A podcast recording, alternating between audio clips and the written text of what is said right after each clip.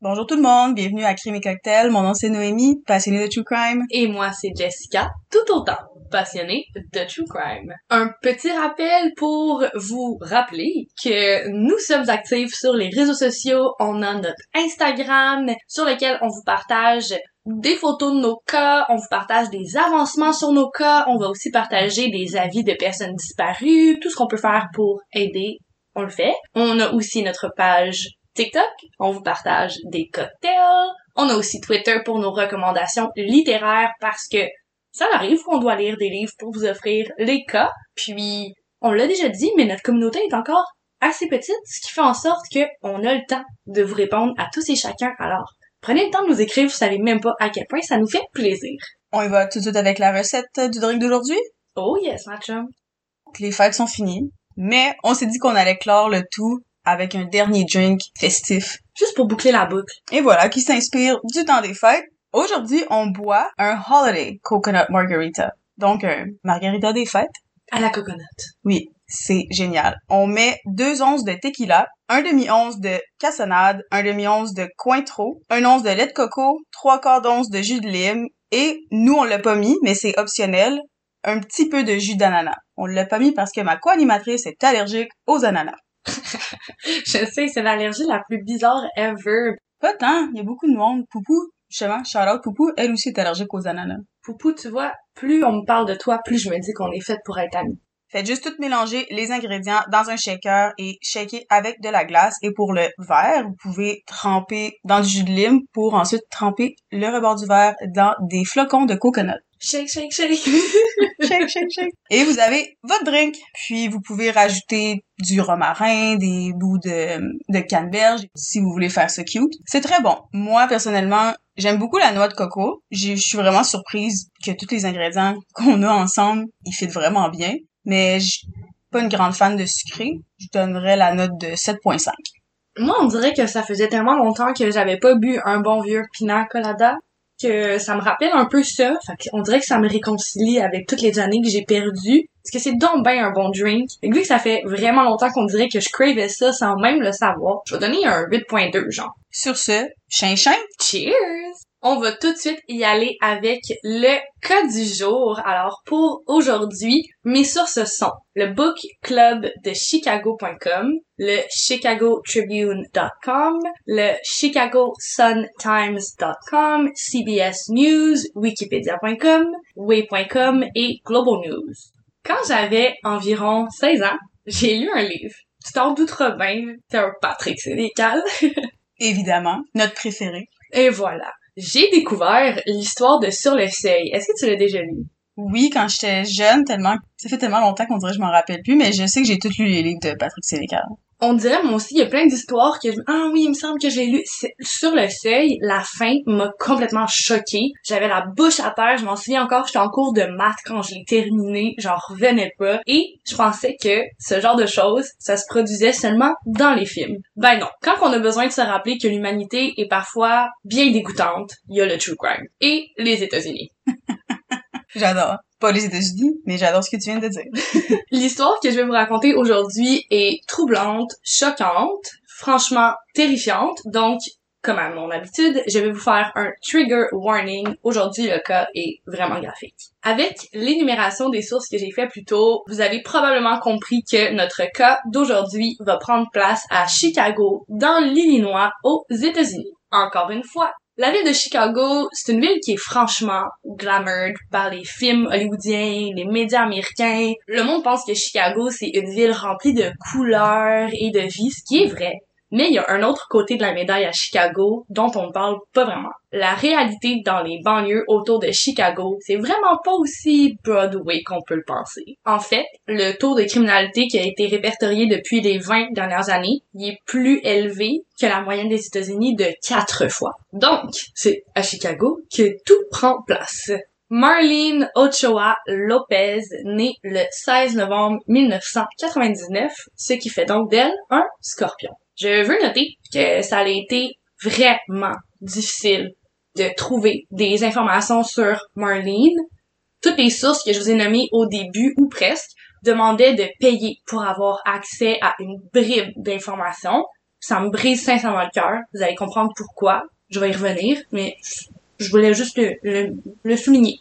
Pour en revenir à Marlene, elle naît dans la ville de San Luis de la Loma, dans l'état de Guerrero, au Mexique. Ses parents prennent la décision de quitter le reste de la famille et d'aller s'installer à Chicago.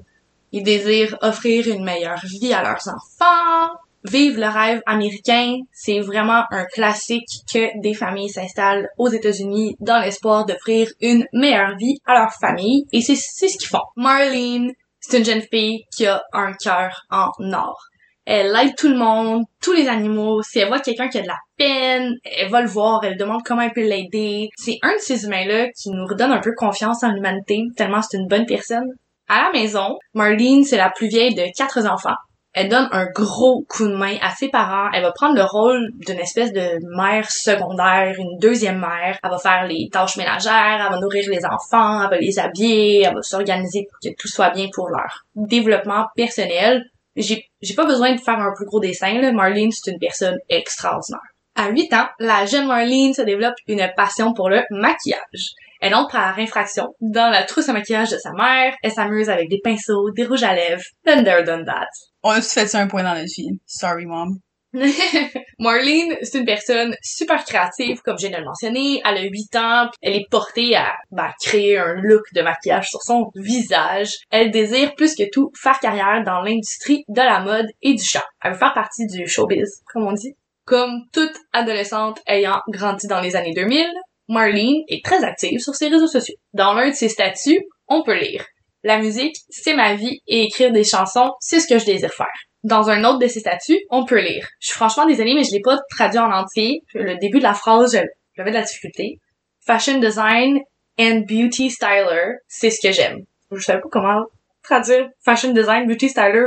Google me disait c'est la même chose. Il y a des choses qui se traduisent pas, des fois. elle a terminé son statut en disant être mannequin, ça serait mon rêve. À l'adolescence, elle va écouter de nombreux tutoriels de beauté sur YouTube et elle devient vraiment, vraiment douée en maquillage. Toutes ses amies vont profiter de ses talents et un jour, elle va même se faire demander par une jeune fille qu'elle ne connaissait pas si Marlene pouvait la maquiller pour sa quinceanera, c'est une fête culte que les personnes d'origine latine organisent pour célébrer les 15 ans d'une jeune fille. Habituellement, ça souligne son passage à la vie adulte avec toute sa famille. C'est possible que vous ayez déjà entendu parler de ça. J'aime ça voir des photos, des vidéos de quinceanera. Je trouve ça, je trouve que ça a l'air tellement important c'est dans la vie d'une jeune fille, elle se met toute belle en se vendant une belle robe que t'as pas l'occasion vraiment de mettre dans ta vie. Je, je, trouve ça vraiment extraordinaire. Ça a l'air tout le temps vraiment le fun. Tellement. Tu sais, moi, l'emoji de la petite fille avec une robe rouge qui danse, là, ça me fait penser à cette petite fête-là.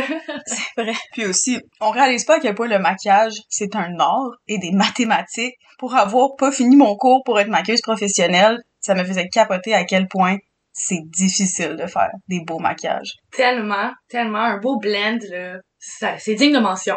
C'est un job. Alex, qui est maquilleuse, euh, je respecte franchement ton travail et ce que tu fais est toujours magnifique. Pour en revenir à notre chère Marlene, euh, c'est un honneur pour elle, comme tu viens de le dire. Elle aussi, ça veut dire beaucoup pour elle, la quinceanera, donc elle est très très très heureuse de commencer à se faire connaître dans un domaine qui la passionne et dans lequel elle se voit vraiment faire une carrière éventuellement.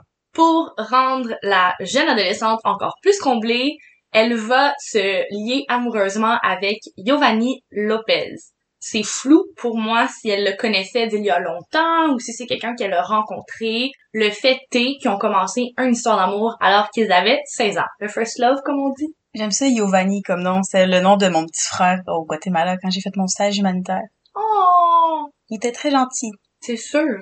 Giovanni Lopez, il sort très peu sur les médias depuis tout ça, donc c'est assez difficile de trouver des informations sur qui il était. Ce que j'ai été en mesure de trouver par contre, c'est que le couple a accueilli leur premier enfant assez tôt. Marlene, elle a 17 ans lorsqu'elle devient mère d'un garçon. Le couple va se marier peu de temps après. Le classique, on se marie parce qu'on est enceinte, mais ils s'aimaient de toute façon. Ils étaient très heureux de le faire, étant donné que c'est assez difficile pour euh, Marlene de concilier sa vie de nouvelle maman avec la vie d'étudiante.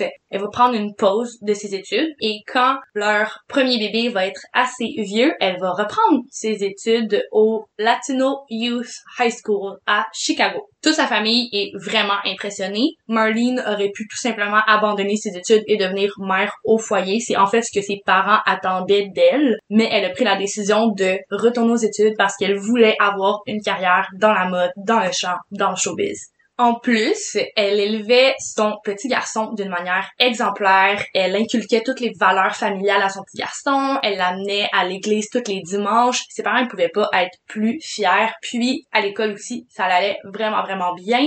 Elle avait des super bonnes notes. Elle impressionnait son mari, ses parents, ses amis.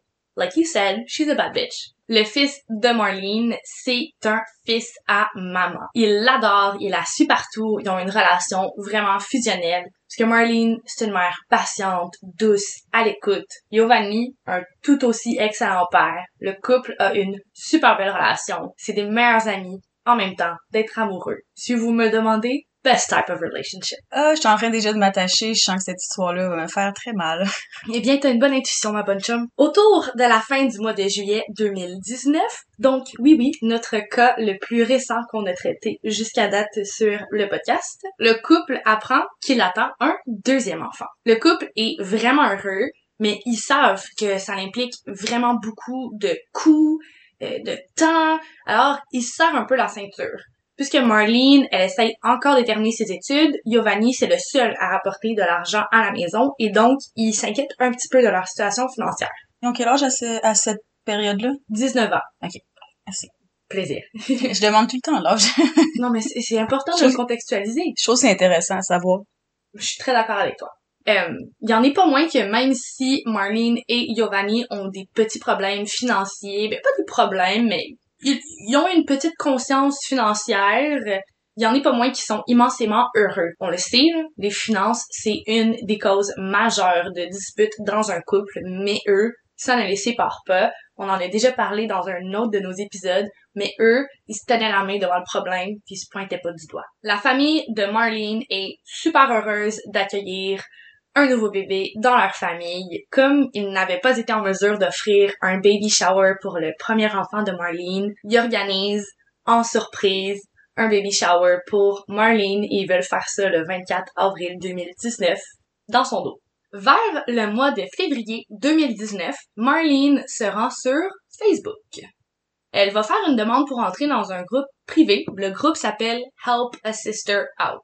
C'est un groupe qui est dédié à des futures mamans pour faire du troc, vendre, acheter des items de bébé dans la région de Scottsdale. C'est comme un, espèce de marketplace, mais plus exclusif, si on veut. C'est sur ce groupe Facebook que Marlene va faire la rencontre de Clarissa Figuera. Clarissa, c'est une femme âgée de 46 ans. Elle a un fils, Xander, âgé de 20 ans, et une fille, Désirée, alors âgée de 18 ans. Tu te souviens quand j'ai mentionné que j'allais revenir à ma frustration parce que c'était difficile de trouver de l'information sur Marlene?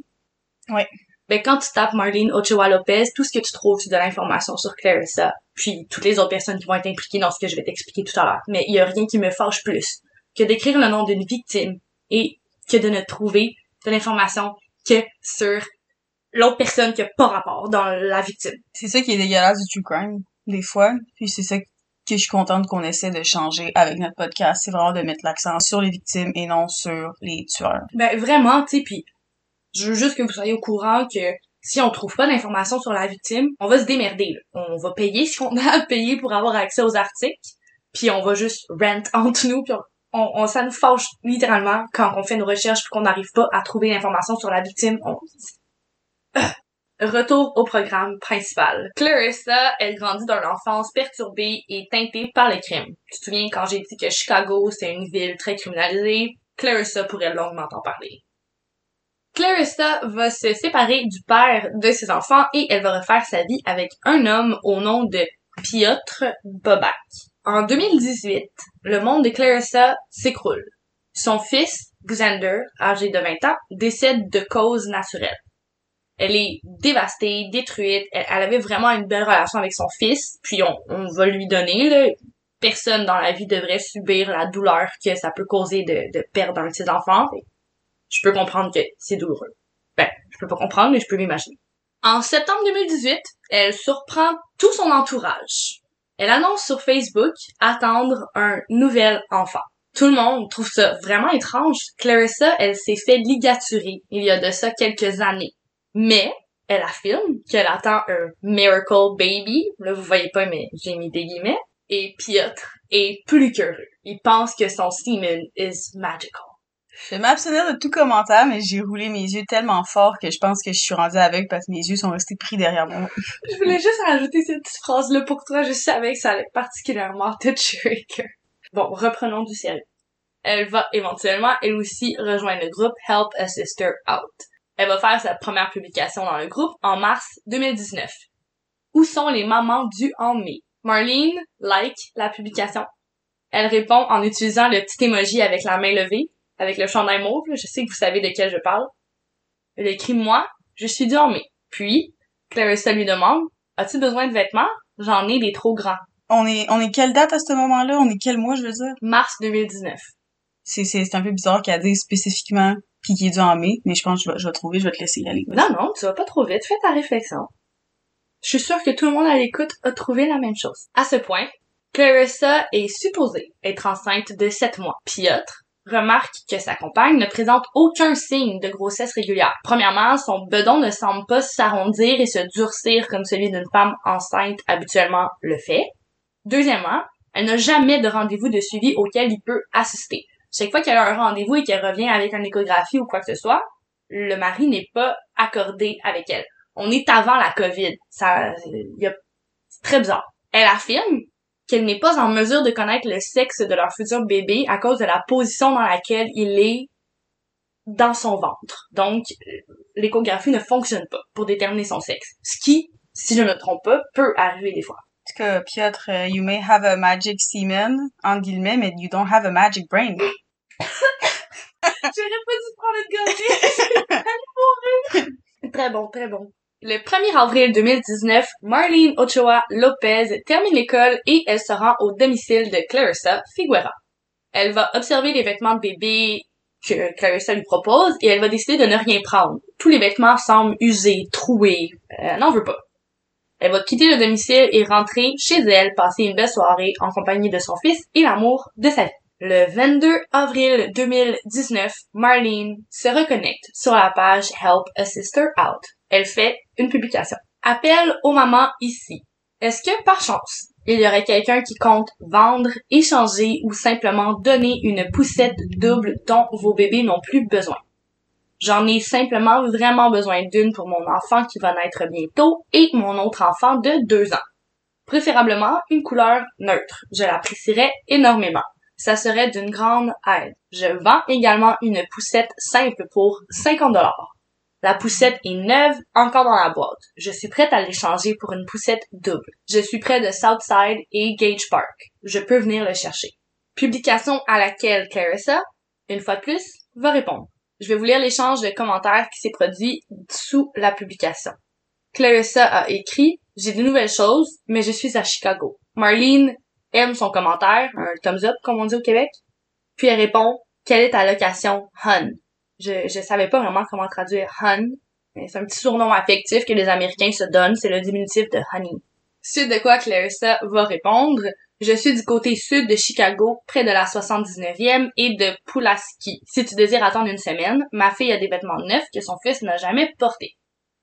Marlene va alors écrire Oui, girl, c'est parfait, merci beaucoup. Et Clarissa de publier à la suite Aucun problème, girl, je sais ce que c'est. Ma fille a été chanceuse d'avoir deux baby showers, alors elle adore partager sa richesse. Je suis d'accord avec l'aide, fais juste m'écrire en privé pour plus d'infos. Et finalement, Marlene va lui répondre Merci girl, je t'écris en privé. Ah, pas de fille, là, Clarissa. Oui, Oh. Désiré. Ah. Et rappelle-toi bien de Désiré. Ok, parce que je pensais qu'elle avait juste eu un enfant puis qui était décédé. Non, Xander est décédé, mais elle a encore Désiré qui, à ce moment-là, puisque tu vas probablement le demander, a 19 ans. Merci.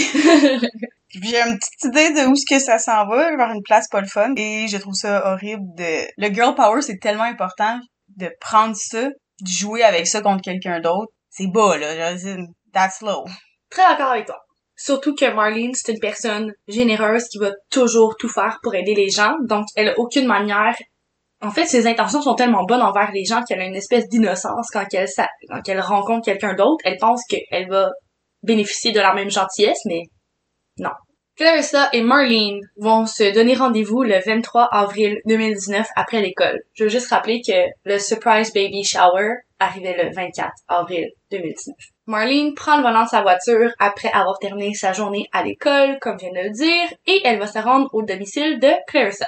Comme Clarissa n'a pas de stationnement ou de place de stationnement de libre, elle va tourner un peu en rond comme on fait à Montréal. Elle va se stationner en parallèle sur le côté d'une rue, puis elle va marcher jusqu'au domicile de Clarissa. Elle cogne, elle se fait répondre, elle entre dans la demeure de Clarissa et elle n'en ressortira jamais. Marlene Ochoa Lopez cesse de répondre au message que lui envoie son amoureux Giovanni Lopez.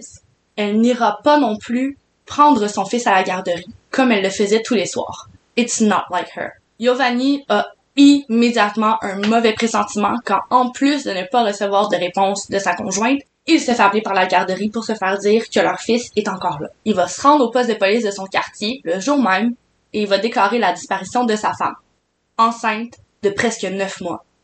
La police de Chicago répond à un Giovanni Lopez paniqué qu'il doit revenir dans 72 heures s'il n'a pas toujours de nouvelles. 72 heures une maman disparue, enceinte de neuf mois. That smells like racism. It does. It really does. Giovanni Lopez ne peut pas se permettre d'attendre 72 heures. Il a pas besoin de ce délai. Il le sait qu'il y a quelque chose qui va pas bien. Genre, of course. Non, mais c'est dégueulasse, la femme est enceinte de presque neuf mois. Tu sais, je veux dire, je- ils ont tout reviré, là, pour retrouver la femme de Chris Watts. C'est tout ce que j'ai à dire. C'est dégueulasse. Ouais. En plus qu'on on en a parlé dans un épisode précédent que c'est même pas une vraie loi d'attendre au moins 24 heures. Là, ils disent 72 heures en plus, mais d'attendre 24 heures avant de porter quelqu'un disparu. 72, bro. Donc, étant donné qu'il ne veut pas attendre ce 72 heures-là, Giovanni et la famille de Marlene vont se référer à un enquêteur privé. Après avoir consulté un ami de Marlene, l'enquêteur comprend qu'elle semble avoir disparu après une rencontre avec Clarissa Figuera le 23 avril 2019. Les 72 heures passent. Les policiers prennent les informations recueillies par l'enquêteur privé, mais encore là, c'est une zone grise parce que on s'entend, la police essaie de dire que c'est eux qui ont fait toute l'enquête, mais quand tu vas voir des publications qui ont été faites par la famille, là, tu comprends qu'il y avait un enquêteur privé pendant les 72 heures. Donc, c'est, toutes des zones grises. La police va éventuellement conclure, eux aussi, que Marlene semble avoir disparu après sa rencontre qui était organisée avec Clarissa. Ils vont se rendre au domicile de Clarissa et ils vont remarquer que le véhicule de Marlene est dans la rue avec plusieurs tickets de parking. Donc ça fait longtemps que la voiture est là. On est le 7 mai 2019. Ça fait deux semaines environ. Ça leur a pris tout ce temps-là pour retrouver le véhicule de Marlene et pour retracer chemin vers Clarissa, ce que l'enquêteur privé semble avoir fait en 72 heures. Le fameux 72 heures. Je trouve ça vraiment ironique que c'est connu quand il y a une disparition. Les 24 premières heures, c'est les plus importantes. C'est la police qui le dit, mais c'est aussi la police qui nous dit de revenir dans 24 à 48 et même là, dans ce cas-là, 72 heures. Ça fait pas de sens pour moi non plus. C'est pas, puis je dis ironique, mais il y a beaucoup d'autres mots que j'aimerais utiliser à la place, mais je le ferai pas parce que c'est- pas la place pour dire ce genre de mots-là. Mais on comprend que c'est frustrant. Ouais. Bref, ce jour-là, la police va se rendre au domicile de Clarissa. Ils vont cogner à la porte et c'est Desiree, la fille de Clarissa, qui va ouvrir la porte. Ils vont demander si c'est possible de s'entretenir avec Clarissa et Desiree va affirmer que Clarissa, elle est à l'hôpital. Ils vont lui demander pourquoi. Elle va dire qu'elle vient de donner naissance. Mais les enquêteurs sont assez confus parce que au début, Desiree a commencé son histoire en disant « Ma mère est à l'hôpital, elle a un problème de genou », puis elle a terminé en disant « Oh, mais elle vient d'accoucher ». Maintenant, rempli de soupçons, les policiers vont se rendre au centre hospitalier où était Clarissa. Ils la questionnent. Est-ce que Marlene Ochoa Lopez s'est bel et bien rendue chez elle le 23 avril 2019? Et elle dit non. Elle affirme cependant qu'elle a déjà fait sa rencontre le 1er avril. Les policiers consultent les médecins. Est-ce que Clarissa vient bel et bien de donner naissance? Et les médecins vont affirmer aux autorités policières que oui, elle est arrivée au centre hospitalier avec un bébé, mais que non, son corps ne présente aucun signe d'accouchement. Je sais pas pour toi, là. Habituellement, ça paraît. Porter un enfant et l'accouchement, c'est tellement difficile, ça fait tellement de dommages sur le corps d'une femme. On n'en parle pas beaucoup parce que la médecine, pour les femmes, pas beaucoup d'évolution là-dessus vu l'histoire de l'humanité, mais ça paraît. Tu de faire passer un corps. Tu peux pas être toute parfaite, fermée, pas de sang, rien, rien. Anyways. Je sais pas si c'est nécessaire, mais je vais devoir faire un autre trigger warning. Je m'apprête à te relater ce qui s'est vraiment passé le 23 avril 2019. C'est vraiment graphique. Après avoir proposé à Marlene de venir chercher des vêtements de bébé dont elle n'avait plus besoin, allegedly, le 1er avril 2019, Clarissa, elle a demandé à Désiré de l'aider à procéder au meurtre de Marlene Ochoa Lopez pour avoir son bébé. Après ma barre, Désiré refuse. Elle dit que c'est une idée beaucoup trop folle. Ce jour-là, allegedly, Désiré a eu tellement peur de sa mère qu'elle est allée avertir Piotr. On l'a mentionné plus tôt, Piotr y avait déjà des soupçons que sa conjointe ne portait pas réellement leur enfant. Ces doutes ont été fondés lorsque Désiré a partagé les intentions de sa mère. Furieux, il menace Clarissa. S'il arrive quoi que ce soit à cette jeune femme, ils vont appeler les autorités. Ça te tentait pas de leur lâcher un coup de fil genre là? Pourquoi il faut une réaction tout le temps après que se soit passé quelque chose? Après, apparemment, Clarissa a réussi à convaincre Piotr que c'était un poisson d'avril et qu'elle n'avait jamais eu l'intention de tuer qui que ce soit. Piotr se fait même convaincre que Clarissa, elle est vraiment enceinte de son enfant.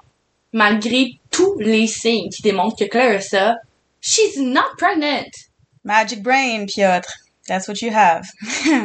Si tu veux connaître mon avis, moi je pense que Piotr était d'accord. C'est sûr que oui. De retour au 23 avril 2019, ce jour-là, Clarissa, elle attendait Marlene Ochoa Lopez avec sa fille, Désirée. Je veux juste rappeler que Désirée, elle a 19 ans. Comme le plan machiavélique de Clarissa arrivait à échéance, Clarissa ne prenait pas no for an answer. Donc, Désirée avait pas le choix d'aider Clarissa pour la suite des choses. C'est la défense de Désirée. Si t'avais si peur de ta mère, pourquoi t'es juste pas allé voir la police? De ce que je sache, t'étais pas tapé sur une chaise non plus, là? Vraiment pas, puis tu vas voir. Marlene Ochoa Lopez entre dans la maison des Figueroa aux alentours de 16h30. Elle se fait diriger vers le salon par Désiré. Clarissa affirme qu'elle doit aller dans la cour pour aller récupérer les vêtements. Elle ordonne à Désiré d'occuper Marlene. Désiré lui montre les photos de Xander, son frère décédé. Je l'ai dit, hein, Marlene c'est une personne douce, empathique. Elle écoute attentivement Désiré puis elle lui apporte le plus de réconfort possible. J'ai tellement de rage envers Désiré, Clarissa et Piotr, mais besides the point. Clarissa Figuera s'arme d'un fil barbelé. Elle se positionne à l'arrière d'une Marlene sans défense en train de tenir la main de Désiré pour lui offrir son réconfort. Elle entoure le fil barbelé autour de la gorge de Marlene Ochoa Lopez et elle tente de l'étrangler. Bien évidemment, the bad bitch that is Marlene, elle fait tout pour se défendre. Un fil barbelé, là, ça coupe, ça fait mal. Elle va quand même réussir à enlever de la pression du fil avec ses doigts, suite de quoi Clarissa va hurler à Désiré, qui était planté en avant de la scène à juste tout fixer. You're not doing your fucking job. Tu fais pas ton esti de travail.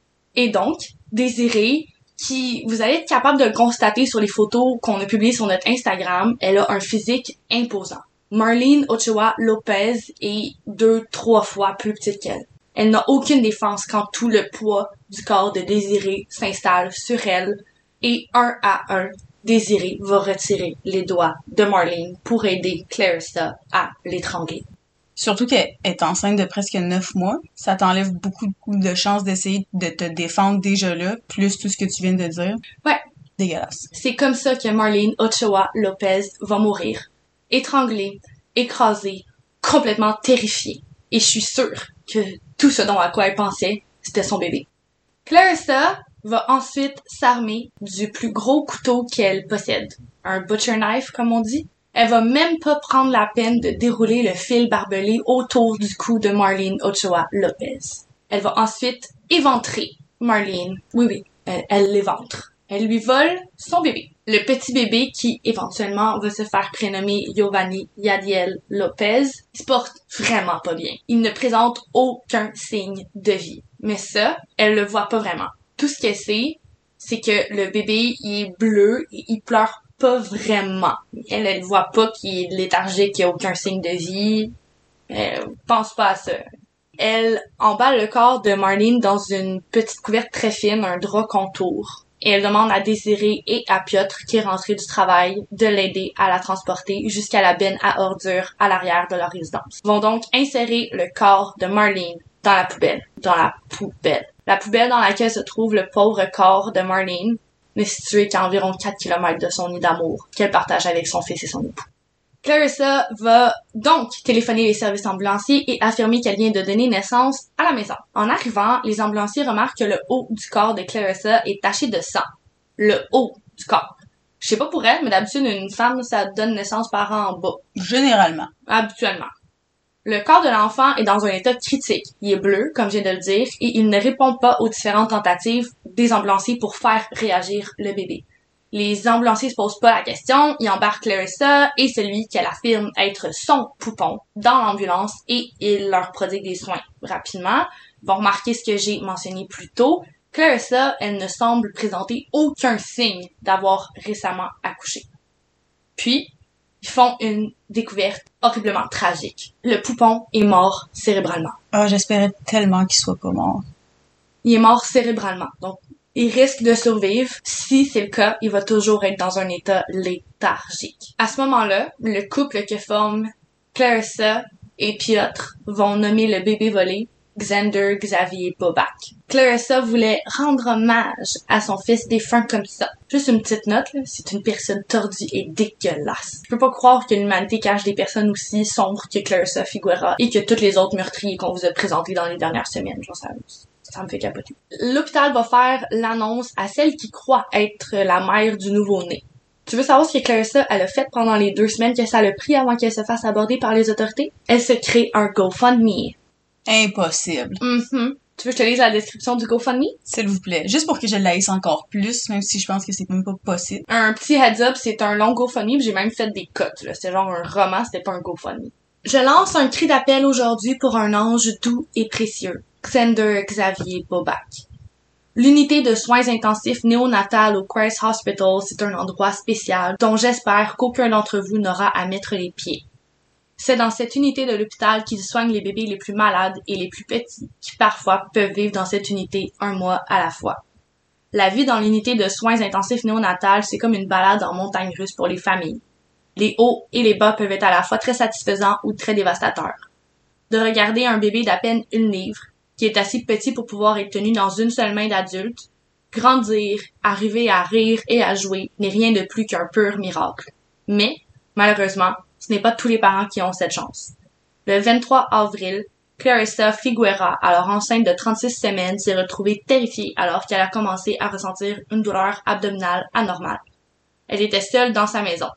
Il n'a pris quelques temps pour qu'elle donne naissance à son fils Xander, 7 livres. Alors qu'elle appelait le 911 et qu'elle a écouté les directives de leur répartitrice, rapidement, l'ambulance est arrivée et s'est précipitée sur le bébé pour effectuer les manœuvres RCR puisque le bébé était en détresse respiratoire. Ils ont tous les deux été admis à l'hôpital et nous avons découvert que Clarissa souffrait de prééclampsie, ce qui explique la naissance soudaine. Xander, sa mère Clarissa et son père Piotr Bobak se sont retrouvés à l'hôpital Christ Hospital en espérant désespérément que Xander pourrait s'en sortir. Dans l'unité de soins prénatal, quelques parents doivent tenir la main de leurs propres enfants alors que ceux-ci rendent leur dernier souffle. D'autres reçoivent un appel leur annonçant que leur bébé est subitement décédé au courant de la nuit. C'est exactement ce que Clarissa et Piotr vivent présentement. Ils se préparent à dire au revoir à leur petit garçon et ils doivent accepter que Xander ne pourra pas survivre bien longtemps. Bébé Xander, malgré tout, est un petit battant et il a déjà volé le cœur de tous les membres de notre famille. I'm back, je sais, c'était une longue citation, je voulais juste donner toutes les informations nécessaires pour que vous puissiez comprendre à quel point Clarissa c'est une personne dégueulasse et comme No l'a dit, que vous puissiez l'haïr autant qu'on l'haït. En gros, on sait bien, le système de santé des États-Unis est complètement différent du nôtre ici au Canada et comme les frais pour hospitaliser le bébé de Marlene étaient très élevés, en fait, le GoFundMe était pour financer l'hospitalisation et les frais reliés aux éventuels funérailles. Des gens très tordus. C'est le 9 mai 2019 que la famille Ochoa Lopez va être informée de l'existence du petit bébé. Il demande à Giovanni de se soumettre à un test d'ADN, ce qu'il fait immédiatement. Il veut absolument faire le test de paternité lui aussi. Il, veut, il veut que ce soit son fils. Le 13 mai 2019, les résultats sont disponibles. Il s'agit bel et bien du bébé de Marlene Ochoa Lopez et de Giovanni Lopez. Le 14 mai 2019, la police obtient un mandat de perquisition pour fouiller le domicile Figuera. Lorsqu'ils arrivent sur place, Piotr est en train de bleacher un énorme tapis. Alors qu'ils vont approcher Bobak pour le questionner, les policiers restent surpris parce qu'ils les regardent, acknowledges them, walks away. Comme ça, sans rien dire, il fait juste s'en aller. La police, alors, va rentrer. Ils vont se faire arrêter par Bobak qui va dire qu'ils n'ont pas le droit de rentrer. Ils vont montrer leur mandat puis ils vont dire, bitch oui, on a le droit de rentrer. Et donc, ils vont procéder à faire une fouille complète du domicile de Clarissa Figuera et de Piotr Bobak. Et, tu t'en doutes bien, ils vont retrouver le corps de Marlene Ochoa Lopez dans la poubelle à l'arrière. Et oui, le fil barbelé était encore là. Ah, c'est bad. Puis, juste pour me restituer dans le temps, le meurtre est arrivé le 23 avril et là, on est quelle date? 14 mai. Merci. La famille de Marlene se fait annoncer la terrible nouvelle. Ils se font dire, et je cite, Vous devez rester fort parce qu'on a trouvé des choses et c'est pas beau. On a publié sur notre page Instagram une photo du père de Marlene. La photo, honnêtement, là, c'est une des pires photos que j'ai vues. C'est poignant. Tu vois la douleur. J'en parle, j'ai les larmes qui me montent aux yeux. C'est une des pires photos ever. Votre cœur va certainement briser autant que le mien, surtout après avoir compris ce qui s'était passé. J'ai pas de mots. C'est cette journée-là, le 14 mai 2019, que les autorités policières vont procéder à l'arrestation de Clarissa Figuera, Piotr Bobak et de Désiré Figuera. Giovanni Lopez va alors rencontrer son fils pour la première fois. Il va le baptiser tel que lui et Marlene l'avaient convenu, Giovanni Yadiel Lopez. Giovanni, le premier, aura dit, et je cite, ça fait tellement mal de perdre sa femme avec qui on a passé tellement de beaux moments. C'est une nostalgie qui n'a pas sa place dans mon cœur. Je veux crier. Je veux faire n'importe quoi qui pourrait me permettre de me débarrasser de cette peine. Je me sens en paix de l'avoir retrouvé, mais je ne l'ai pas retrouvé comme je l'espérais, en vie, à côté de moi. En parlant de son fils, il leur a dit, c'est une bénédiction que ma femme nous a laissée. La mère de Marlene, elle, pour sa part, elle leur a dit, et je cite encore, ma fille était une fille tellement joyeuse et elle avait de grands, grands rêves. Maintenant qu'elle est en paix, peu importe où elle est, elle ne souffre plus. Je demande juste à Dieu de me donner la paix, à moi aussi. C'est le 14 juin 2019 que le petit bébé Giovanni Yadiel Lopez va décéder tragiquement. À ce jour, Giovanni, il réside dans la municipalité d'Aurora, au Colorado, avec son premier fils. Il tente de son mieux de vivre une vie hors de la portée des médias, puis on, on comprend vraiment ça. Avec la pandémie qui a frappé le monde entier en mars 2020, les procès de Clarissa, Piotr et de Désiré ne cessent d'être reportés. Alors malheureusement, j'ai pas vraiment de fin à vous offrir. Vous pouvez être certain qu'on va faire des updates quand ça va être le cas. Récemment, en juillet 2022, Clarissa, elle a demandé d'éliminer la preuve et d'être libérée. Pourquoi? I don't fucking know! Elle a juste dit, je veux... Je dois être libérée, là, ça fait trop longtemps que j'attends derrière les barreaux, je fais partie d'une oubliée du système judiciaire, just free me. Ma grande, pour ce que t'as fait, t'es déjà chanceuse de juste être en prison. Parce que je connais pas mal de monde, si c'est pas tout le monde qui voudrait que ce soit pas mal payé pour toi. The audacity. Euh, Sérieux, sérieux, the audacity. Appelé à la barre, Giovanni aura dit, c'est comme si jouer avec la vie de ma femme, c'était un jeu pour eux. Elle était innocente, c'était une bonne mère, elle était dédiée à sa vie familiale, elle n'aurait jamais pu faire de mal à personne. Il affirme aux médias être complètement dévasté d'avoir entendu le juge even considérer la possibilité d'éliminer la preuve. Il y avait une autre audience pour savoir si la preuve allait être éliminée le 15 septembre 2022, mais elle a été reportée. C'est malheureusement sous tous ces points d'exclamation et d'interrogation que je dois terminer ce cas. C'est les dernières informations qui sont disponibles. Est-ce qu'il a poursuivi la police ou la ville de Chicago ou quelque chose? Parce Non, il fait juste attendre. En fait, il essaie juste de se remettre des événements. En ce moment, la vie, tu ça fait, fait pas tant longtemps que c'est arrivé. Eux, ils essayent encore du mieux de leur capacité de se remettre de la tragédie qu'ils ont vécue. parce que la ville de Chicago, la police de Chicago, leur devrait marcher à quatre pattes sur des roches en feu devant la famille de Marlene.